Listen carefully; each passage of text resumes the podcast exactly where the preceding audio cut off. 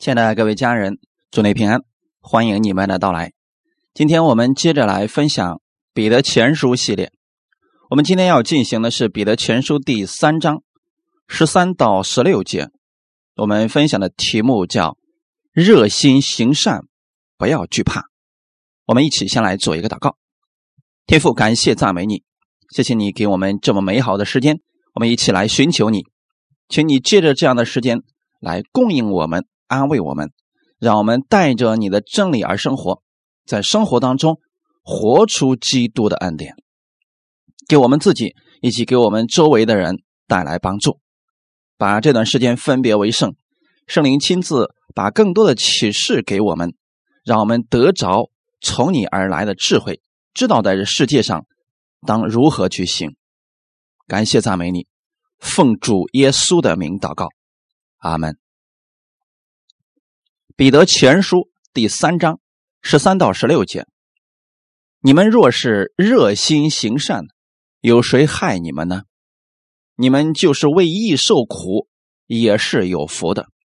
不要怕人的威吓，也不要惊惶，只要心里尊主基督为圣。有人问你们心中盼望的缘由，就要常做准备，以温柔。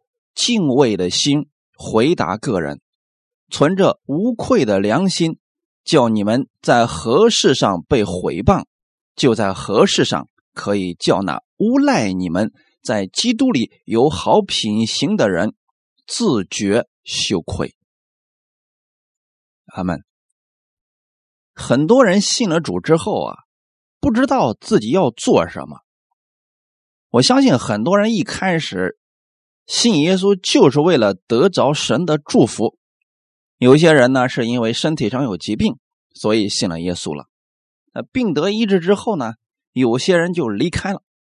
那有些人是因为心里边难过，来信耶稣，得着一种心灵里边的安慰、平安之后呢，很多人也离开了。其实啊，神赐给我们的远远要比这些多。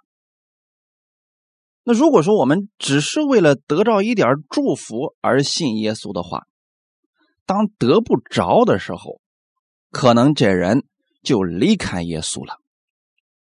这样的话，万一逼迫来临、苦难来临，这些人离弃主是很常见的。比如说我们提到的加略人犹大，他一开始跟随耶稣呢。有他自己的理由和看见，也许他觉得跟着耶稣可以得着好名声，或者说可以得着他自己想要的。到他后来，他发现耶稣很有能力的时候啊，他就期待着有一天耶稣啊能够建立一个地上的国度。可惜的是，后来啊，加略人犹大所期望的那个事儿一直都没有看到。于是乎，他最后啊，就卖掉了耶稣，出卖了耶稣，为了钱财。我们可以看出来，很多人都在跟着耶稣，但是目的都不太相同。耶稣却是愿意把更美好的东西赐给我们，比如说他的生命，比如说圣灵。彼得那个年代啊，这样的人也不少。吃饼得饱的人也是非常的多的。如果人信主只是为了得好处、得祝福的话，这会滋生贪心和骄傲。神给我们祝福的最终目的是让我们成为这祝福的管道。比如说，神赐给你生命，给你丰富。你要把这个祝福要给出去，让别人也得着生命，也得着祝福。就像一开始神赐福给亚伯拉罕的时候，对他所说的那样，《创世纪十二章二到三节：“我必叫你成为大国，我必赐福给你，叫你的名为大，你也要叫别人得福。为你祝福的，我必赐福于他。”那咒诅你的，我必咒诅他，地上的万族都要因你得福。起初的时候，神赐福给亚伯拉罕，不是只为了让亚伯拉罕一个人享受，这会让他变得骄傲和狂妄的。所以，神赐福给他的时候，就说的非常清楚：你也要叫别人得福，地上的万族要因你得福。这是我们在这个地上重要的使命，那就是。热心行善，可能说到这儿的时候啊，有些人就说了：“我也想行善呀，可我没有行善的力量啊。”主啊，你赐给我一个亿，我一定能够施舍穷人、周济贫困的人。其实这个是很难实现的。如果现在你手里有的这个部分你都给不出去，给你多了，你更吝啬的。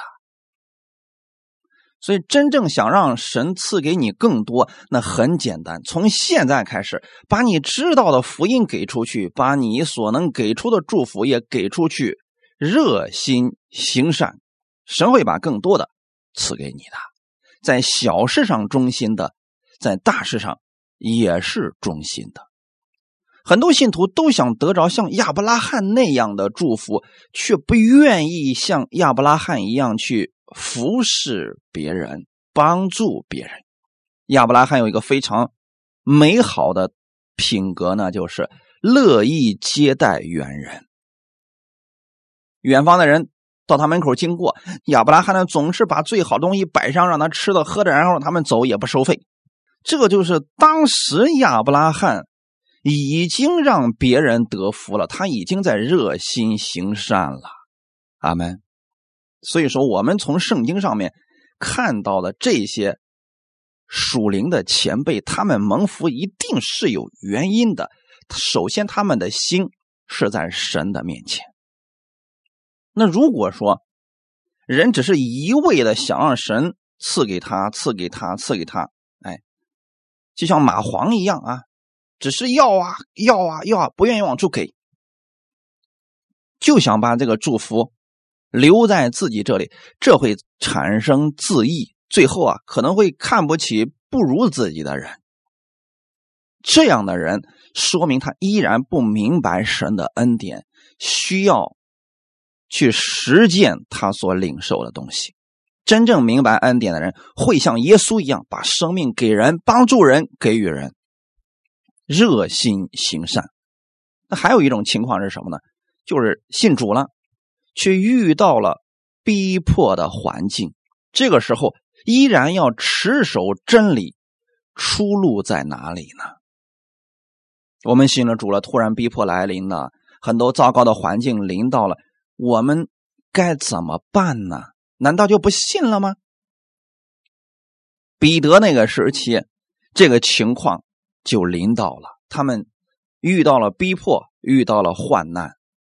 当时很多信徒都软弱了，灰心退后，不知道出路在哪里，没有了盼望。面对当时复杂的环境，彼得鼓励他们热心行善，不要惧怕。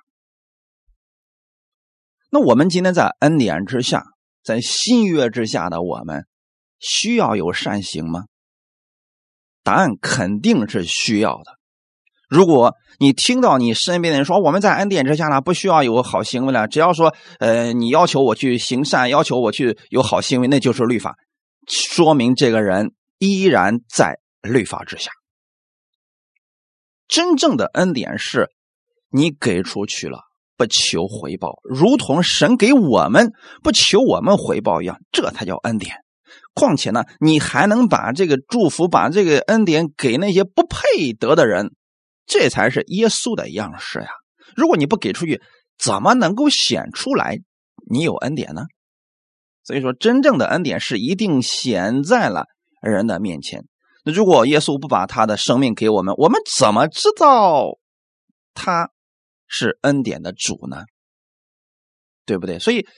爱也好，恩典也好，一定是会带出行为的。那原来有一些人呢，就信主啊，信的有点极端了啊。他说今天在恩典之下了啊，探访啦，信徒软弱都不需要去看了啊，让他们呃自己去依靠神就行。我们在恩典之下什么都不需要做了啊，只管享受神的祝福吧。你放心，这样的人走到后期一定是骄傲、自义、懒惰的。那么遇到逼迫，这些人一定会胆怯退后的。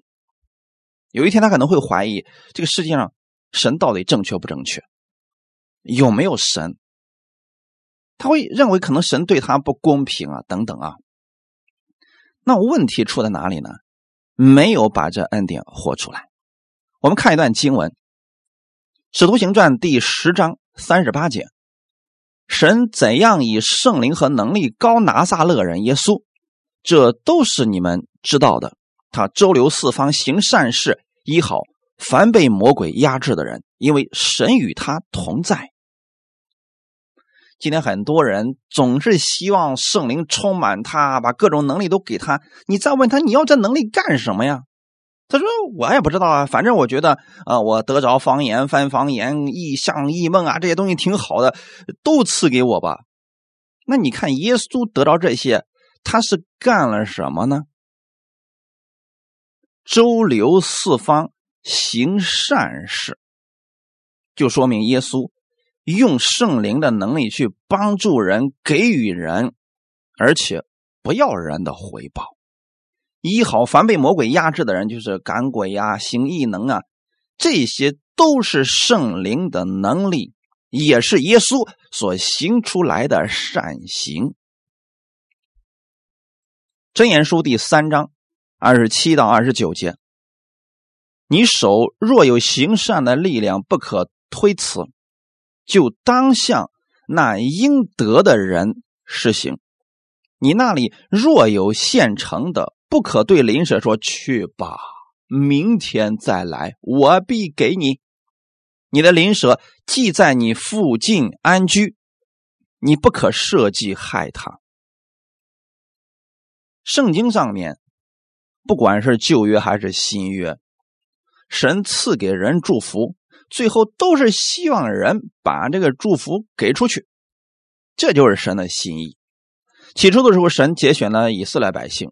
赐福给他们，说的也非常的清楚。你们要成为万国当中的祝福，不仅仅是他们是祝福，还要让他们把这个祝福带给外邦的。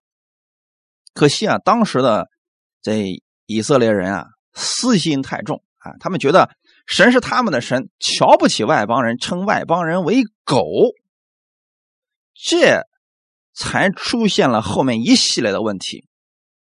他们越来越自义，越来越骄傲，越来越被这个世界所孤立了。那如果说我们身上有着行善的能力，我们又经常给出去，你跟人的关系一定是和睦的。那如果我们有这个能力，也有耶稣的生命啊，有耶稣的祝福，我们也不愿意给出去一点还瞧不起别人，觉得自己拥有的挺多的，这会让很多人厌恶你的。比如说，这里提到的一个事儿，你手若有行善的力量，这是什么意思呢？不是让你做你做不到的，只让你做你能做到的，就当向那应得的人实行。什么是应得的人呢？就这个人确实有需要，那可能在这个地方界限不太好把握。我给大家一个参考的标准，我们过去有句俗语叫。救急不救穷，这句话你的大概意思是什么呢？就是你去帮助这个人的时候啊，这个人有急事儿了，哎，你确实是要帮助他的。不救穷，他指的是这穷人的思维懒惰，然后呢贪心自义这样的人不能帮，因为他本身就好吃懒做的，你去帮了他，他就更不愿意去做事情了。而这个人若是遇到了急事，你又能帮助他，就一定要去帮助他，不可推辞。你那里若有现成的，就是说，确实我们这有啊。神没有说你没有，你要去借着去帮助，千万别这么做，这就是智慧了啊。很多人是自己的朋友确实遇到问题了，自己没有呢，去自己朋友那儿借了钱，再给自己的朋友去帮忙，结果最后好，你的朋友还不上了，这下好了，一串人全得罪完了。别这样做，你只做你能做到的。假如说你的朋友现在确实遇到了急事儿了啊，确实是急事儿，他说啊，那你能不能借我一万块钱？如果你手里面现在呢，你能。借出去一千块钱，哎呀，对你的生活，对你的各方面不会造成一丁点的影响。就算这个钱他没有及时的还给你，你也家庭不受影响，你可以借给他。你没有必要非得说哦，那好吧，我借够一万块钱我也得给你，不用这样的。你只做你能做到的，但是呢，不能说去吧，明天再来，我必给你，这就是推辞的话了啊。可可能明天那个急事已经过去了，已经不需要你帮助他了。所以在这里，其实告诉我们，人与人之间相处的时候啊，无论在任何环境之下，你去乐善好施、帮助人，总是被人所接纳、被人喜悦的。这是基督徒最后一定要活出来的部分。罗马书第二章七到十一节：凡恒心行善、寻求荣耀尊贵和不能朽坏之福的，就以永生报应他们。唯有结党不顺从真理，反顺从不义的，就以愤怒、恼恨，将患难、困苦加给一切作恶的人。先是犹太人，后是希腊人，却将荣耀、尊贵、平安加给一切行善的人。先是犹太人，后是希腊人，因为神不偏待人。那保罗在这儿其实也告诉我们，基督徒。我们得着了神的生命，得着了神的祝福，要恒心行善，最终啊是要把基督这个生命透过我们表现出来的。而且我们去行善的时候呢，还不是指望别人回报你、夸赞你，而是什么呢？寻求荣耀、尊贵和不能朽坏之福。那这就指的是天上的祝福，就是你帮助人的时候啊。别觉得你自己多伟大才帮助别人，也不要觉得别人多可怜在求着你的。我们帮助别人是服侍神，是在得天上的荣耀，是神给我们这个机会去行善，得着那永久的赏赐。你如果用这样的心去帮助别人的时候，里边一定不会有贬低和看不起别人的意思。那么神。就以永生报应你，就是用永生天上的永远的这个祝福来回报给你。反而是那些结党不顺从、不顺从真理、以行不义的那样的人，神以愤怒、恼恨去回报他们。所以这个呢，不分犹太人还是希腊人，就说不管你是这个信主的。还是不信主的，神的公义在这个地方啊，非常的公平，显现出来了。但如果说你愿意去顺从真理、恒心行善的话，神将荣耀、尊贵、平安加给一切行善的人。这里指的是赏赐啊，可不要说那我们信了主之后，我们是不是要靠这些东西来取悦神呢？不是。你信主的时候，神就已经喜悦你了。你去做这些事情，是因为我们知道我们拥有着尊贵的身份和丰盛的祝福，我们心中充满了神的爱，所以我们乐意给出去。阿门，乐意给出去。神要赐给你荣耀、尊贵，这些是加给你的，因为神不偏待人。十三节，你们若是热心行善，有谁害你们呢？这句话语，另外一方面的意思就是，如果在逼迫患难的世代当中，很多人不理解你、排挤你们，最好的方式就是热心行善，以善报恶。这样的话，周围那些人就变得哑口无言了。他们去诽谤你的时候，不能再说什么了，对不对？就怕是有很多人啊，什么都不干，就天天嘴巴里面说一大堆道理，这个会让人很反感的。信徒如果是热心行善，去行神所喜悦的事情，无论在任何的环境当中，别人都不会加害于你，因为这个世界上所有的人都期望别人能对他好一点你看看耶稣就行了，耶稣他在这个世界上一直都行善，周围那些跟随耶稣的人，其实他们心里边知道耶稣是正确的，所以他们跟随耶稣，虽然在。这个很多意见上，他们跟耶稣不一致，但是耶稣在做这些事情的时候，心里边没有惧怕。法利赛人和文士最后把耶稣定死，并不是因为耶稣做错了事情，或者说因为耶稣行善而加害他们，不是这个，乃是因为他们害怕，他们怕耶稣夺了他们的位置。所以行善，我们确实不需要担心。但是，我们周围的人如果有信主的，就是嘴上说的特别好听，嘴里边没一句好，就是嘴里边说的特别好听，但是行为上呢没一点好行为，又类似于那种假冒伪善的法利赛人，能说不能行啊！说起道理来，那真是一套一套的啊。什么救恩论能跟你说好几天都说不完啊？那预定论能跟你说好久啊？呃，什么神的公义啊、审判啊这些东西，还能给你分析的头头是道。其实你说这么多有什么用啊？善于辩论不是什么好事你不如实实在在的去行出这爱心来，比你说一万句都是强的。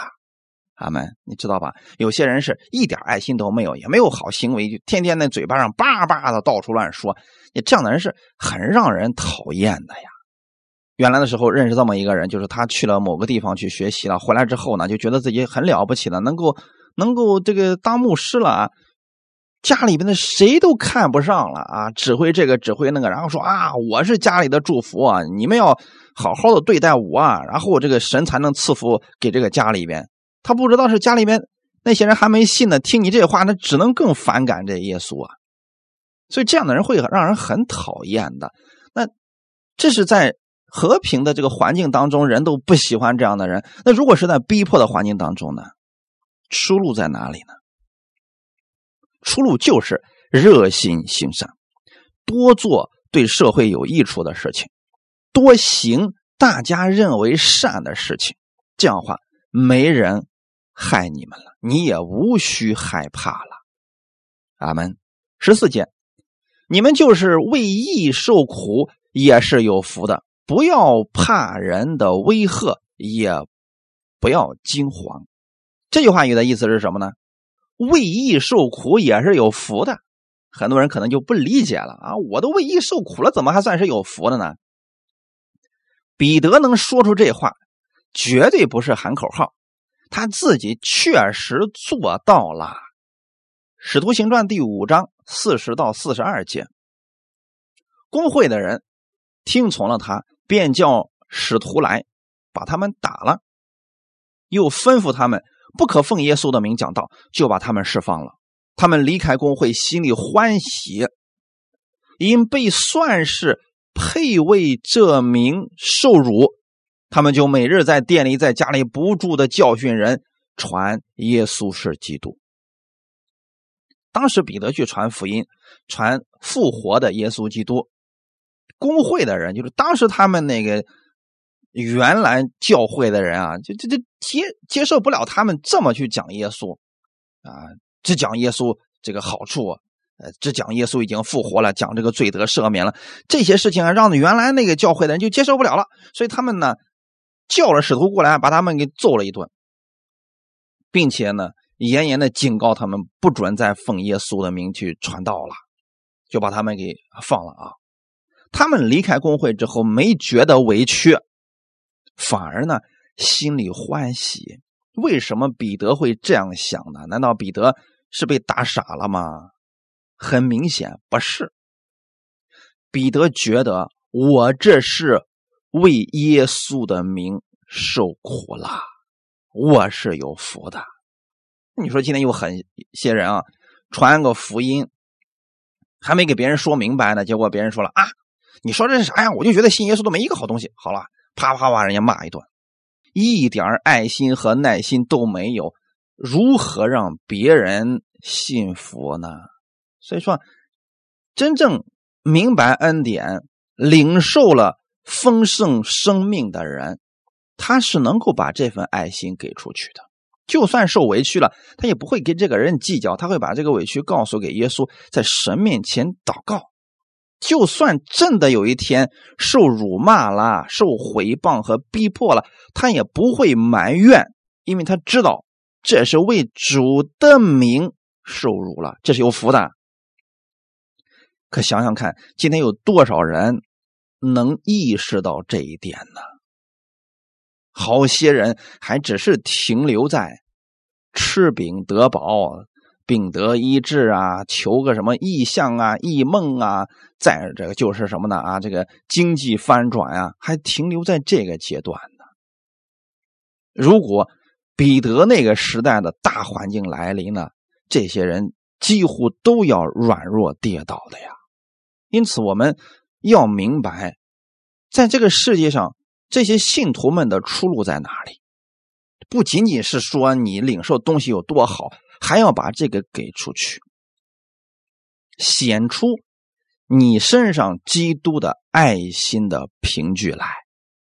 彼得他们做到了，保罗以及他的那些团队们也做到了，他们热心行善，不惧怕。我也愿意，我们弟兄姊妹能明白这个真理。加拉太书第六章九到十节，我们行善不可丧志，若不灰心，到了时候就要收成。所以有了机会，就当向众人行善，像信徒一家的人更当这样。保罗在这儿告诉我们，行善不可丧志，那意思就是你现在的付出啊。不一定立刻会有收获，也许啊，人就得着了你给他的这个福音，或者得着了你的帮助，他没有任何的反应。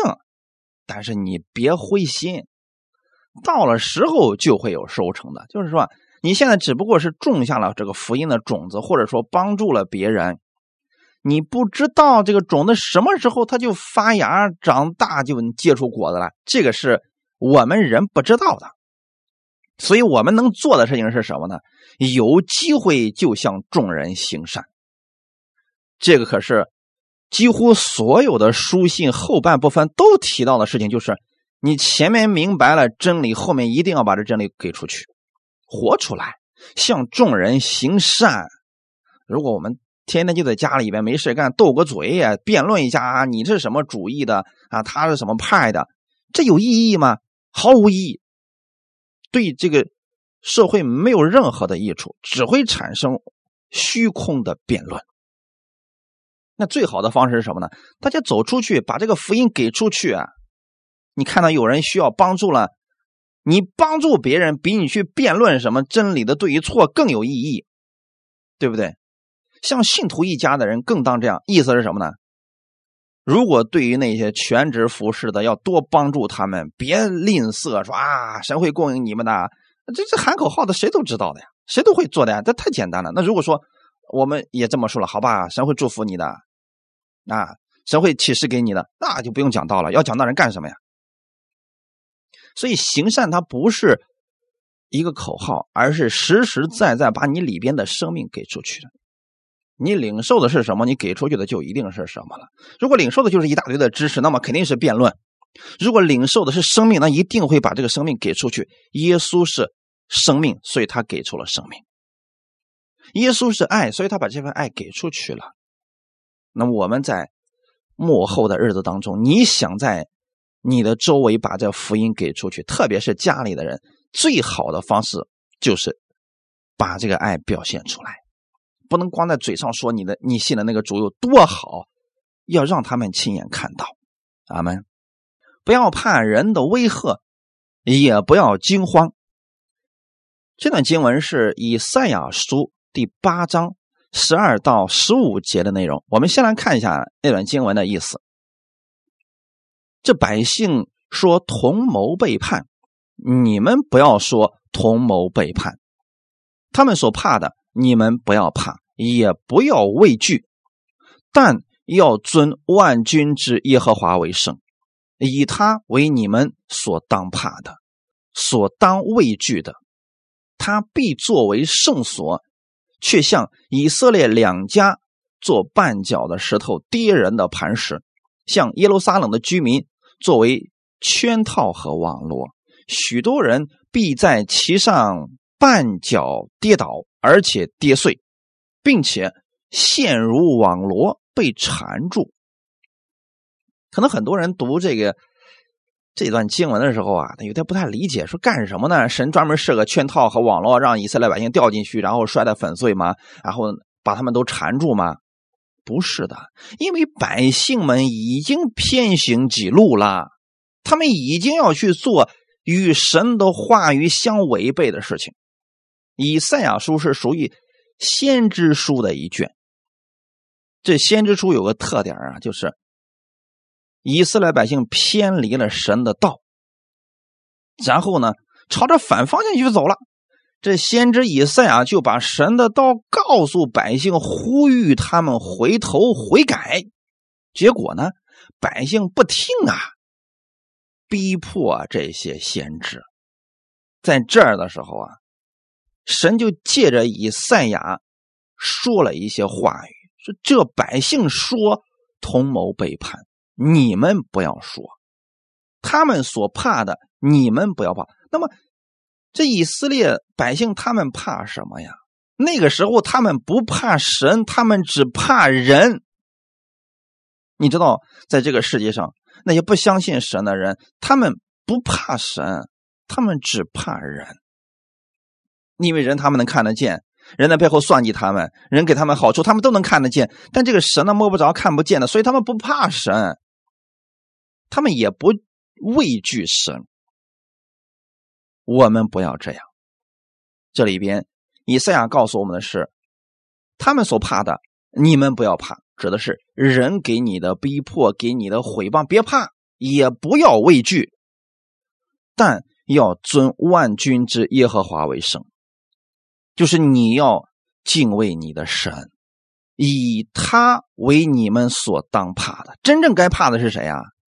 那就是我们的主。你知道很多信主的人啊，在后面胡说八道、诽谤别人、编造谎言，他们是不怕神的。那你说你都信主了，你还教导别人，你都不怕神，那你怕什么呀？是不是弟兄姊妹？还有一些人呢，在这个教会里边为非作歹呀、坑蒙拐骗，什么事情都做，他们不怕神啊？你有没有想过这样一个事情？如果这些人，他不怕神，那他信神吗？是不是要打一个问号了？如果你相信神，那你敢做这些事情吗？去攻击别人、毁谤别人，这些事都是做在神面前的呀。所以这里边以赛亚说是神才是你们所当怕的、所当畏惧的，因为神无所不知、无所不能，你所有的事情、所有的心思意念，他都知道，你骗不了他的。不要去怕人给你的。逼迫患难，真正要畏惧的那是我们的主。当然了，如果说你顺服真理的话，按神的话语去行，你不要去怕神什么，因为这是神所喜悦的事情，你去做就可以了，他就会成为你的圣所，也就是你的保护、你的供应、你的祝福。但是呢，向内以色列两家指的是以色列和犹大。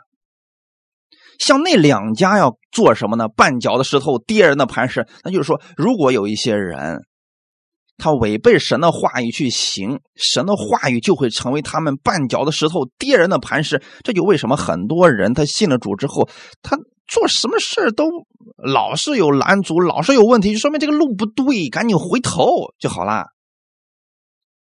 这样讲，大家能明白过来吗？很多人是在一个地方不停的跌倒，不停的跌倒，那就说明这个路不对，别再往前撞了。再往前走就是圈套和网罗了，对不对？当年的以色列百姓就走了这样一个路啊，明明都撞到墙上去了，还要继续撞，非得把这个墙给撞塌了不行。那先知书讲的就是这些事情。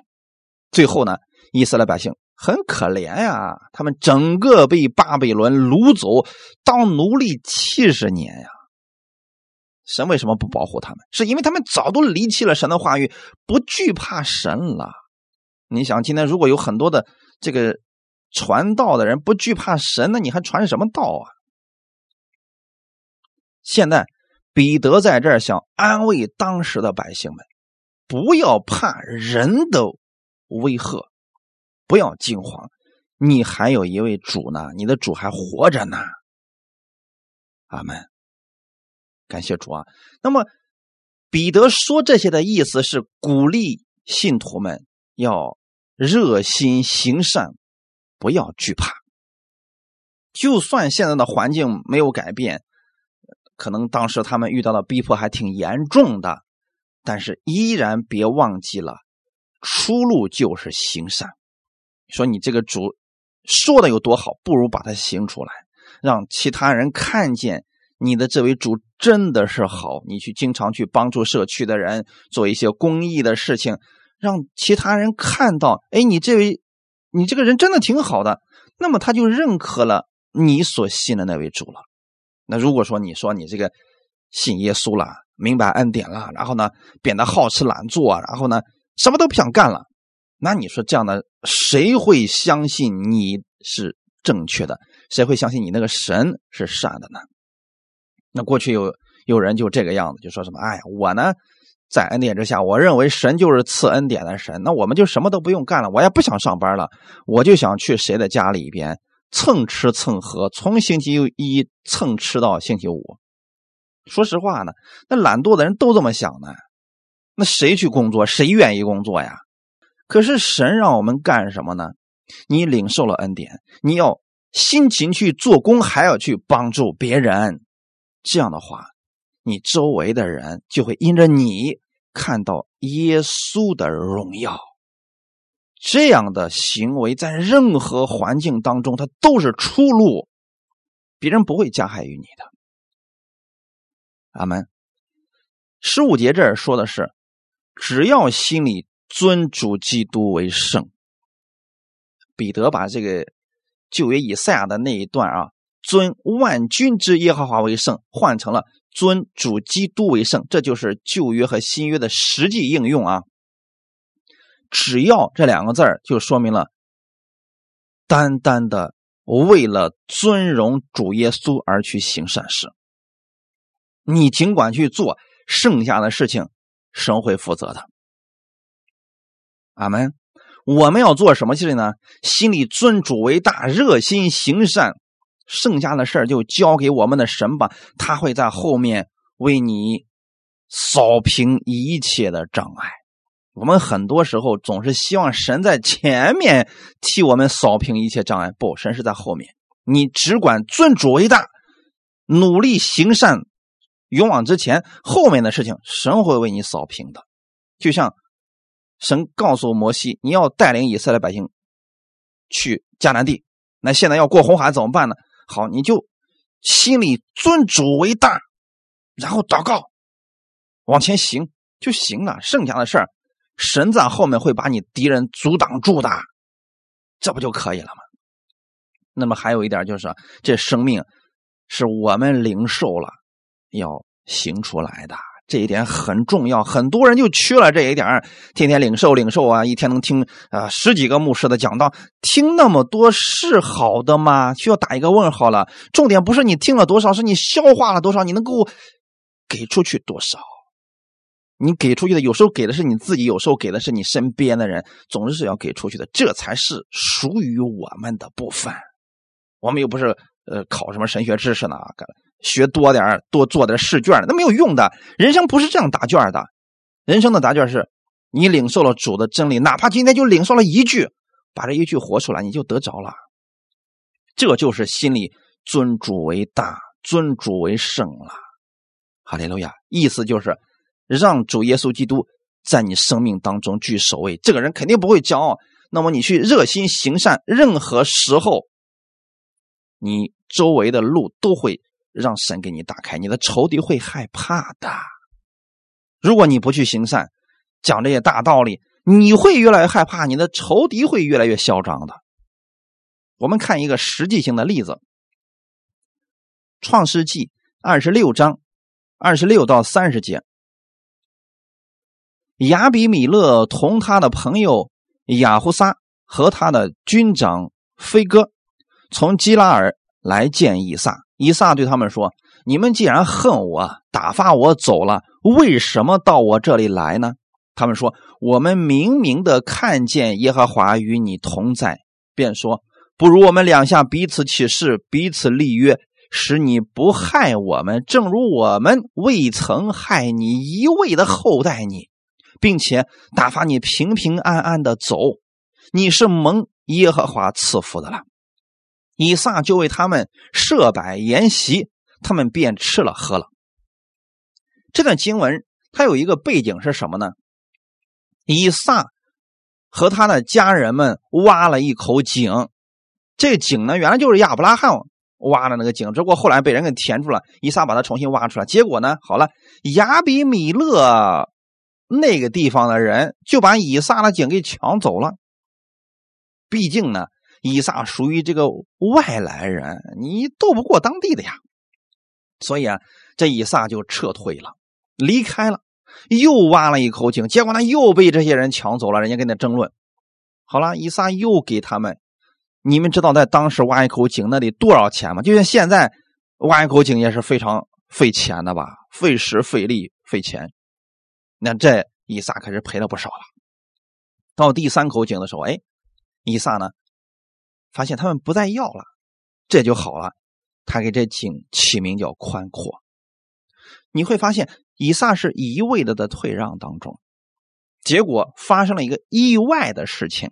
那什么事情呢？就是亚比米勒和他的朋友亚胡撒，还有他的军长一块儿来见以撒了。以撒这时候就说实话了，说：“你们既然恨我，打发我走了，为什么又到这儿来呢？”很明显，他们过去的时候并不愉快，相处的不愉快。以撒是受逼迫了。然后那些人是怎么说的呢？我们明明的看见耶和华与你同在。你说一个不信主的人，他是怎么看见耶和华与以撒同在的呢？那就是以撒所表现出来的慷慨，以及以撒里面所散发出来的生命气息。这种生命气息让亚比米勒感到害怕了。如果仇敌骂我们两句，我们。马上生气蹦高，然后呢，呃，又辱骂他。哎，别人觉得，你也没什么生命。但是如果说别人无论怎么辱骂你、毁谤你，你依然能够向他们行善，就似乎他们说的话根本就不存在一样。这些人会感到害怕的。而当时以撒做的事情就是这个，所以亚比米勒带着他的这个军长就过来了。就那他他们害怕。以撒，因为他们知道以撒后面那位他得罪不起，那位是神，所以他说：“我明明看见耶和华与你同在了。”你想想看，如果一个世俗的人看见以撒，还有他的神与他同在，谁敢招惹他呀？所以这时候他们说：“来，我们过来两下，起个誓吧啊，不要彼此相害了。”而且这些人这个胡闹到什么程度啊？他说：“你看，我过去不曾害过你，一味的厚待你。他们过去怎么厚待以撒的？抢人家的东西，把人家撵走，这就是他们厚待以撒的方式吗？还打发你平平安安的走，这说话话说的可真是不要什么什么了啊！所以你看见了没有？可是以撒呢？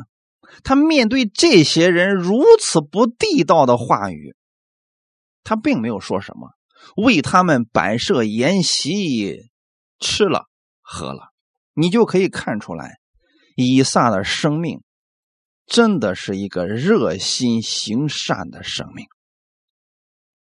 阿门。这就是为什么在圣经上总是提到这以撒如此蒙福的原因了。感谢主，这种生命啊，能够不断的给人，同时也会让人感到惧怕。所以在任何一个世代当中，你若能做到热心行善，你就不惧怕了。心里要尊主为大，没什么可怕的。有人问你们心中盼望的缘由，就要常做准备，以温柔敬畏的心回答个人。那肯定会有人问说：别人都这么对待你呢，你怎么就不生气呢？别人都这么对待你了，你你是怎么样是胜过这个事儿呢？世人肯定不理解，说你的盼望在哪里呢？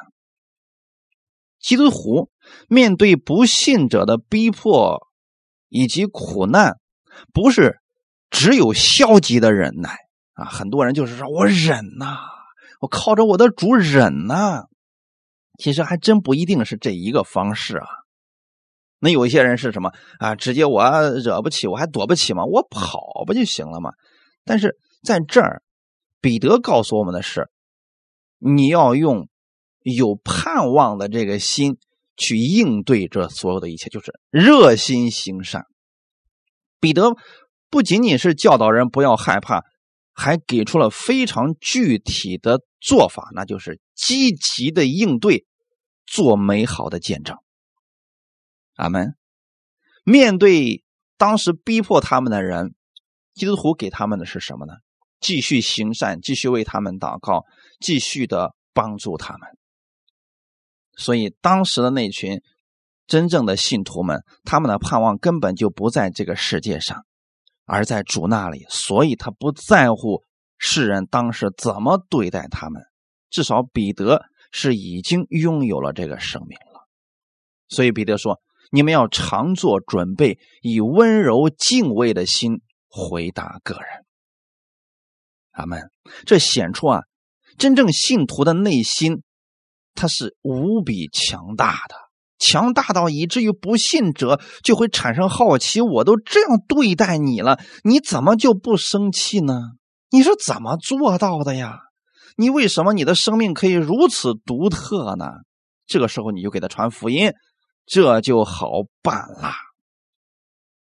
当年保罗有这个生命，所以很多人就不理解保罗，你到底图个什么呀？好好的罗马人你不当，非得去受这个苦，你到底为了什么呀？哎，保罗就开始给他们传福音了。所以我们要用温柔敬畏的心回答个人，这是美好的品格呀。你们知道，在服侍的过程当中。人们最需要的就是温柔敬畏的心，因为我们服侍的过程当中，不知道会遇到什么样的人啊。也许你就因为怠慢了他，或者回复了慢一点他可能就会破口大骂你。这时候怎么办呢？我们也骂他，或者直接删除、拉黑，不再跟他来往。这些都不是解决方法。最好的方式就是用温柔敬畏的心回答个人，这才是好的呀。因为。有些环境我们避不开，那最好的方式就是用基督的爱给出去。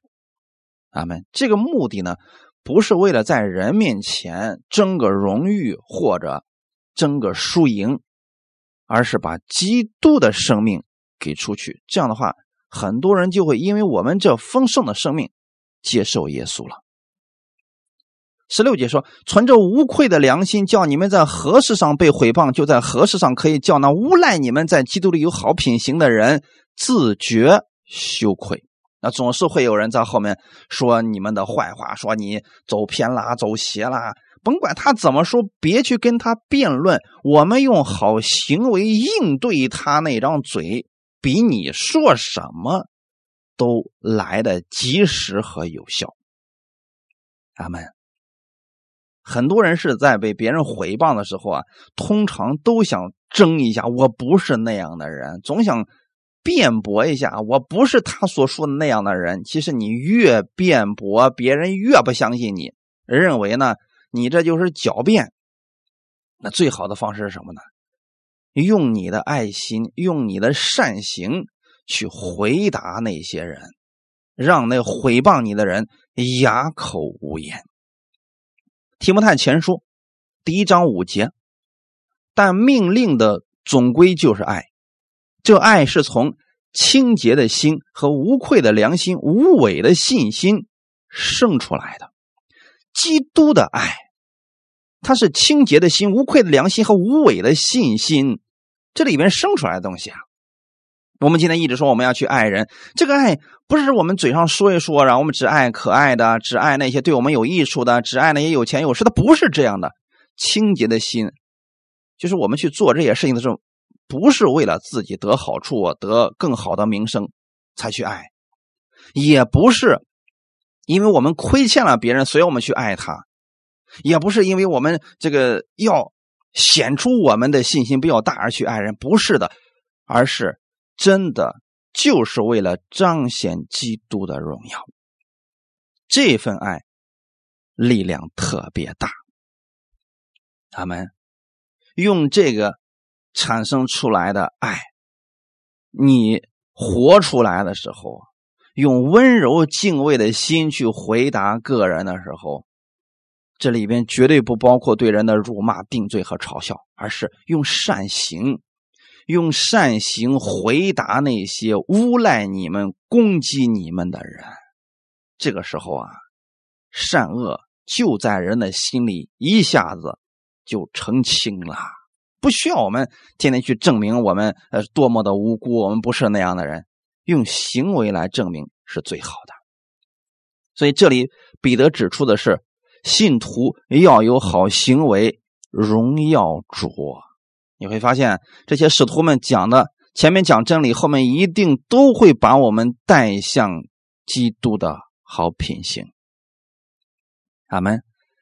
彼得前书第二章十一到十二节，亲爱的弟兄啊，你们是客旅，是寄居的，我劝你们要境戒肉体的私欲，这私欲是与灵魂征战的。你们在外邦人中，应当。品行端正，叫那些毁谤你们是作恶的，因看见你们的好行为，便在鉴察的日子归荣耀给神。这就很重要了。总会有人在你行真理的时候毁谤你、编造谎言，你根本不需要搭理他们。热心行善，不要惧怕。然后呢，周围的人会看出来谁。才是真正拥有爱的那一位。所以说，你去真心的帮助别人，无私的帮助别人啊，大家是一定能够看见的。哈利路亚。提多书第二章七到八节，你们自己凡事要显出善行的榜样，在教训上要正直端庄，言语纯全，无可指责，叫那反对的人既无处可说我们的不是，便自觉羞愧。很多信徒啊，是自己没有这个善行，也不是别人的榜样，说话上漏洞百出，结果别人说他一句，他还不不爱听呢，还不愿意虚心接受呢。那最好的方式就是我们持续的在神面前领受。有时候你真得感谢仇敌，因为啊，他能发现你身上真实的问题，那说出来了，我们就修正一下，不就更好了吗？这时候是不是应该感谢他们呢？当然了，我们不是说你要去感谢那些定罪你、故意毁谤你的人啊，不是，是我们用善行比我们去争论来的更有意义。用善行，特别是言语上要谨慎的，不要在言语上伤害别人，故意的去贬低别人，在言语上无可指责，那反对你的人他就找不出什么把柄了。就算他会捏造一个东西，但是你有善行行出来了，哎，他们就自觉羞愧了。因为时间久了呢，大家自然就知道你是什么样的人了。阿门。所以要存着无愧的良心去多行善善事，热心行善，不要惧怕。OK，我们一起祷告。天父，感谢赞美你，谢谢你带领我们查考圣经，你把这样的话语。不断的给我们，是让我们在任何的环境当中，我们靠着你的力量，热心行善，我们就不再惧怕了。因为你是我们的供应，是我们的主。今天你也一直都与我们同在呢，赐给我们弟兄姊妹心里有永久的盼望。我们的盼望在你那里，我们愿意在生活当中，凡事上让耶稣居首位。你也赐给我们温柔敬畏的心。让我们用这样的温柔之心去回答别人的问题，赐给我们这样的爱心和忍耐的心，让我们去服侍别人的时候充满基督那美好的品格，给我们以及我们周围的人都带来帮助，使我们周围的人因着我们的好行为看见基督的荣耀。感谢赞美你，一切荣耀都归给你，奉主耶稣的名祷告，阿门。